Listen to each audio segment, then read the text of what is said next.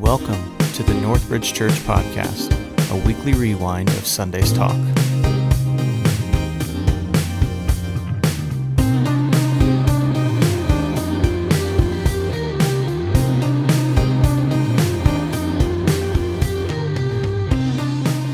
Amen. Well, again, I say thank you to the worship team for leading us this this time, and I also say again, welcome to you as you're on this online experience. Uh, my name's Tony Turner. I serve as the lead pastor at Northbridge Church, and uh, I've had many opportunities the last few weeks to speak on meeting platforms, on virtual platforms, to speak in my office, to speak in my home, even to come up here and share messages with you last week as the greeter, as the host, um, but it's a little bit different. This is my first opportunity to actually open up God's Word and, and to speak to you um, in, in a message format. So it's uh, kind of a, a, interesting, a nervous experience. Uh, you know, this whole whole week for many of us have there have been a lot of nervous experiences. I would expect. I know for myself personally. Uh, I had a moment uh, on Sunday after services were over last week. I, I found myself out there hunting in the wilderness uh, for toilet paper and for essential supplies and beginning to uh, look for those things. And there was just a moment, just a moment where anxiety began to creep into my, into my mind. Uh, began to feel like we did not have, that we would be without. And there was just about two seconds of borderline panic beginning to come into me. And I was able to fight that off, to use some of the tools that we've talked about and taught on of, of, of prayer and of just going back to remembering about God's presence in our life that helped me deal with that. I, I also connected with some people, uh, a good friend of ours, a leader in our church that is uh, in the back, uh, he, he, he deals with supply chains for for grocery stores. And so I was able to call Ed and just say, Ed, what's, what's going on here? Do I have reason to be nervous? And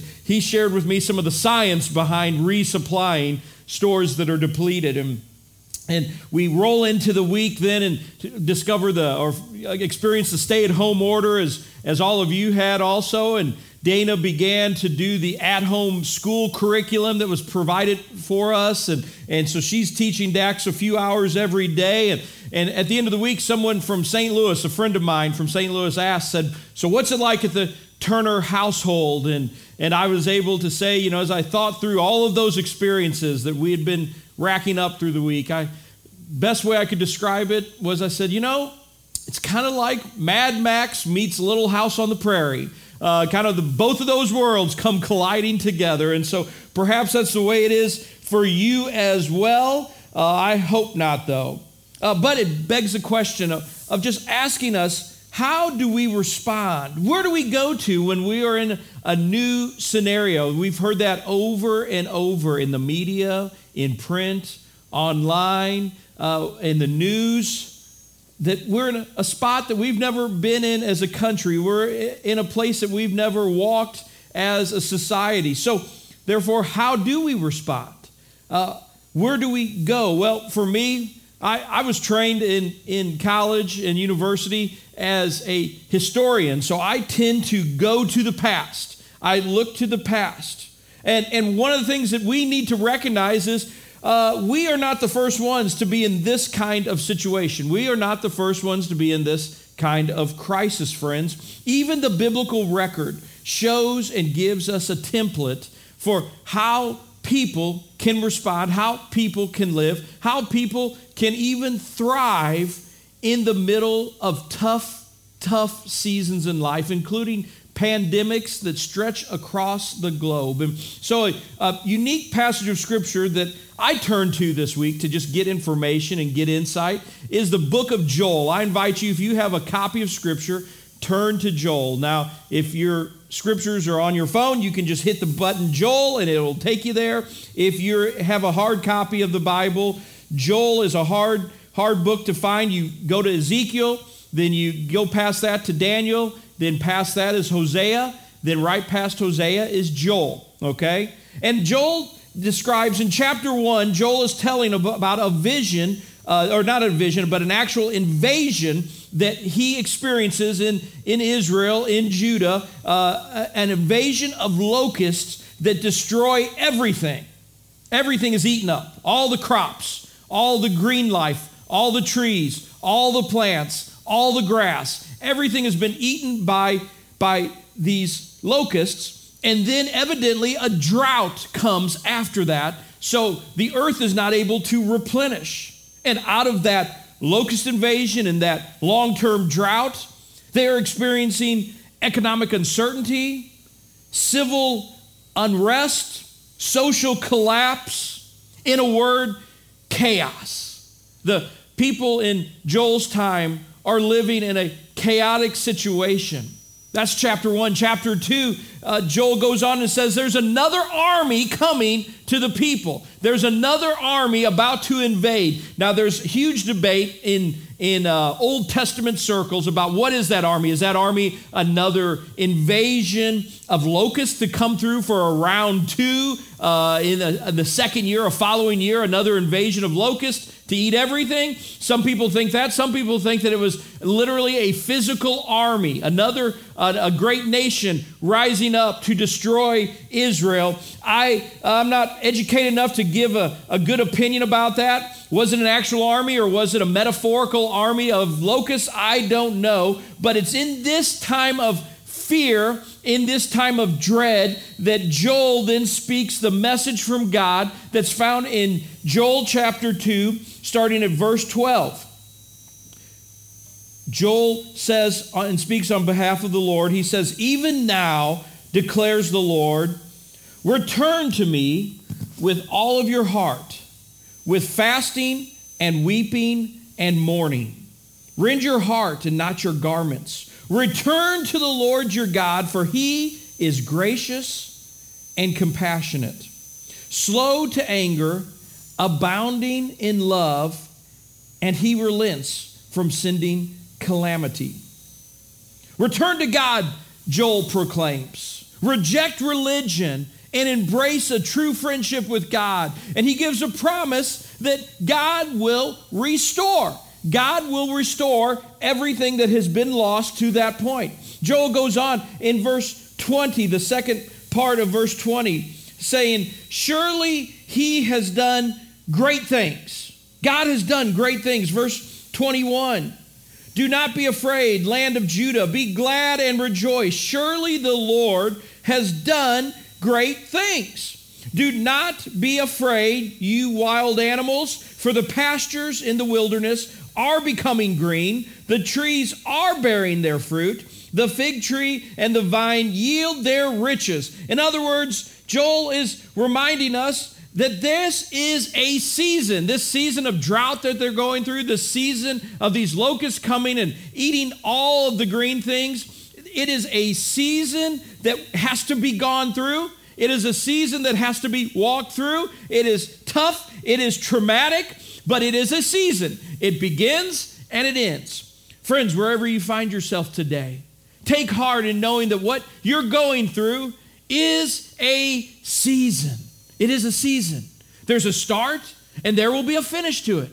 There will be a time that you walk through that, yep, there's going to be struggle, there's going to be uncertainty, there's going to be doubt, there's also going to be hope, there's also going to be joy, there's also going to be unexpected uh, findings of kindness around you, but it's a season. You start it, you go through it, and then you finish it. That's what was happening with the people in Joel's day. Verse 23, he continues to speak and he says, Be glad, people of Zion. Rejoice in the Lord your God, for he has given you the autumn rains because he is faithful. He sends you abundant showers, both autumn and spring rains as before. Uh, we're, again, a reminder that the drought was here, but now it's gone because he does send rain to the, to the earth. In verse 24, the threshing floors will be filled with grain, the vats will overflow with new wine and oil. Why is that? Because the Lord is about restoring what we've lost, and He is telling us that when we go through times of loss, those are seasonal, a beginning and an end a beginning and an end. And then Joel goes on to explain and expand in verse 25. He writes, he says to the people of Judah, I will, I will repay you for the years the locusts have eaten, the great locust and the young locust, the other locust and the locusts that swarm, my great army that I sent among you. You will have plenty to eat until you are full, and you will praise the name of the Lord your God, who has worked wonders for you. Never again will my people be shamed. Then you will know that I, that I am in Israel, that I am the Lord your God, and that there is no other. Never again will my people be shamed. This is a verse that is worthy of our consideration today, friends. It's a passage that is worthy for us to be reminded of here because God makes some very specific promises to, to the people of Judah and to Joel in his day. And even though these promises are tied to a very specific geographic region at a very specific time in a very specific situation, I maintain that they have been recorded in Scripture because we can extrapolate from those promises some characteristics of who God is. And we can know that even though we are in a different age, we are in a different season, we are in a different time, we can still extrapolate these promises of who God is uh, and what God has done, and we can put them into our lives. We can own them for ourselves. In this passage, God makes a promise that He will repay Israel.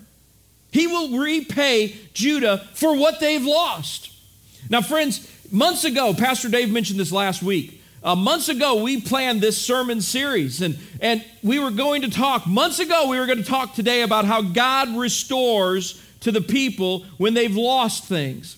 We had no clue that this was going to happen. We had no clue that we'd be in this situation today. Uh, months ago, as I owned and said that I would speak into the God that only God can restore into people's lives, I was prepared to talk about people who've experienced loss through death through through maybe losing a job people people who experience loss through maybe dealing with with hostilities at work or dealing with rebellious children people that have dealt with loss with just relational setbacks in their lives and true those things are still happening today we haven't taken a break from all of those pressures but on top of it we've added to what this, this corona pandemic has brought to us. And the reality is this if you out there sitting there, wherever you're at, in your love seat or your easy chair and your kitchen table with your family, if there's a part of you that feel like you've been robbed, that something has been stolen from you, that you've been cheated by, by life, that you've been abused, whether it's because of the experience that's happened today and these past few weeks or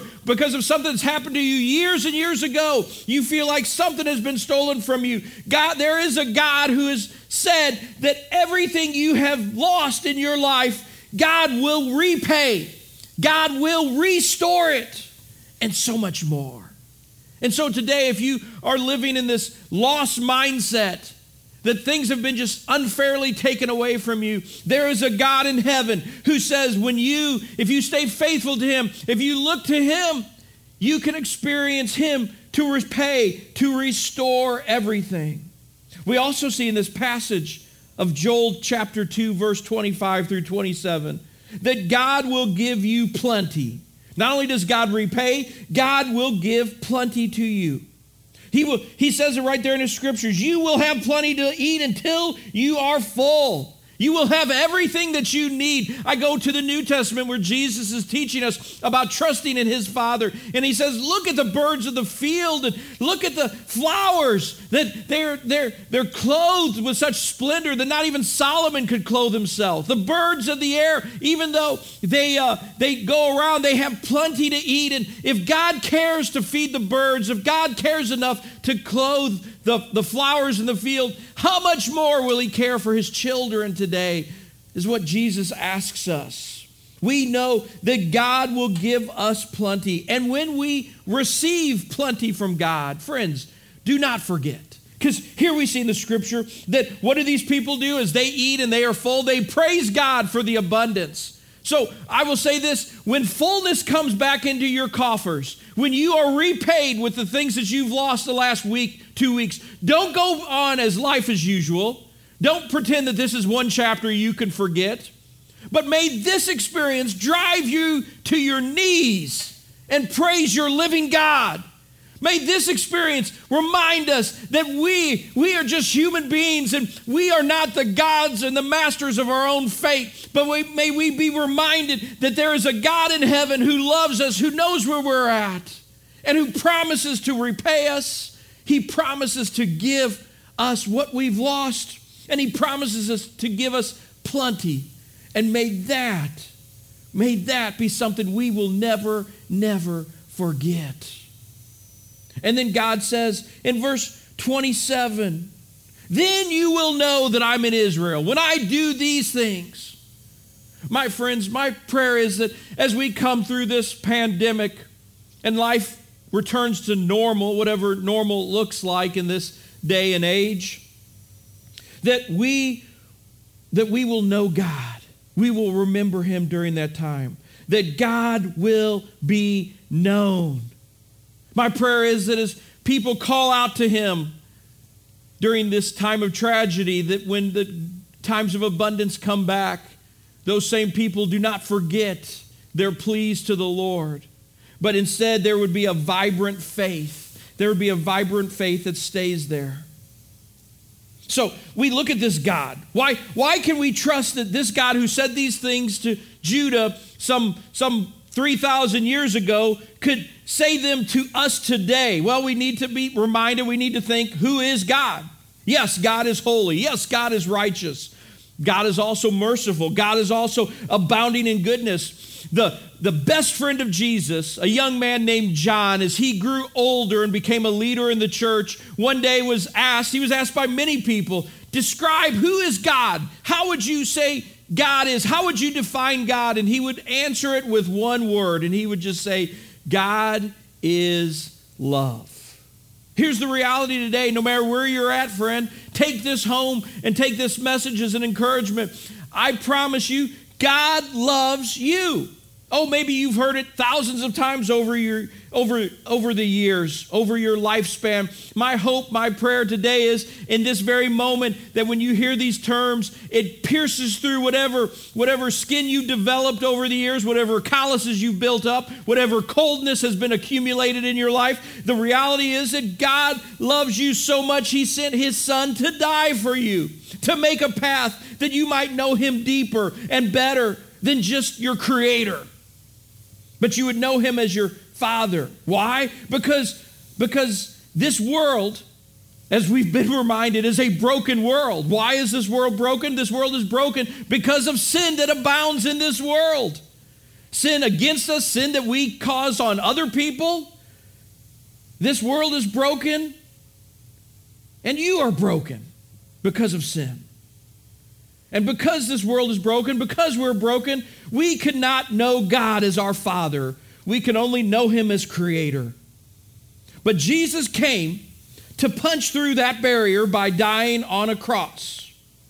And we can know God not because of our own hard work, not because of our personal piety or our goodness, because of our good deeds. We don't know God because we just do the right things a little more than other people. We come to know God as Father by trusting in Jesus and what He did for us when He walked this earth. We believe that He is the Son of God and was raised from the dead. We call upon Him to save us and to take leadership of our lives. In this very moment, friends, as we conclude uh, this time together, I would challenge you. There's many people, no doubt, that are Christ followers tuned in, listening to me today. There are many people from Northbridge Church that's part of our congregation that are Christ followers. And all this should do is, is simply reinforce what you've been taught, reinforce what you believe, and just remind you to, to praise God for the salvation that is in your life. But for those people who are maybe tuning in because you're hoping to have a message, you're hoping to hear some words of hope and comfort in this, in this comfortless time, in this hopeless time from some people's perspectives.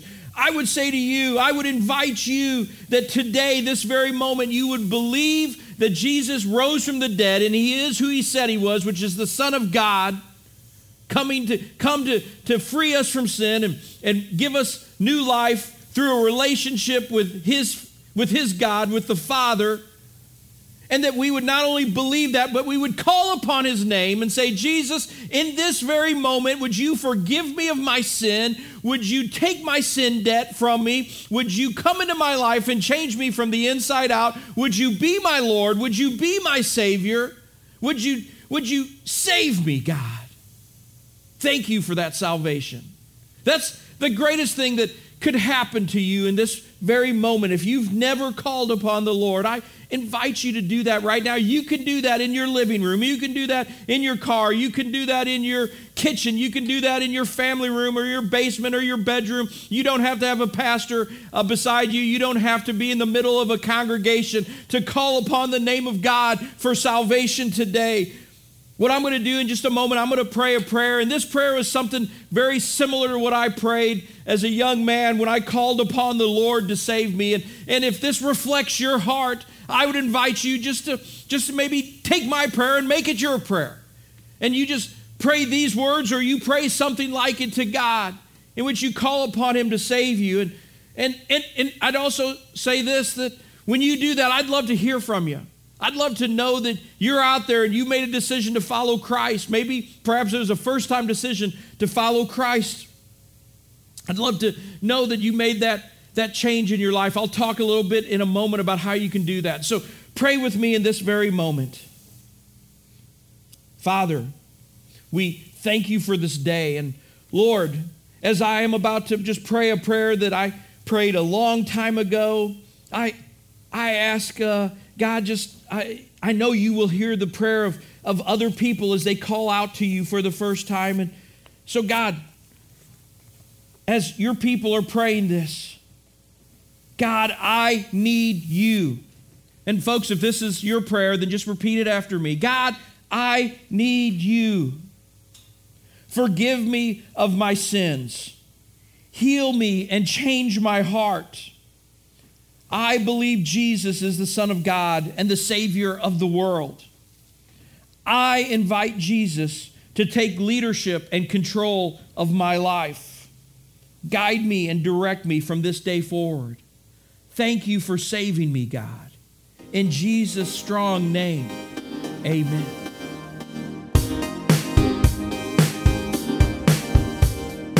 Thank you for listening to the Northbridge Church podcast.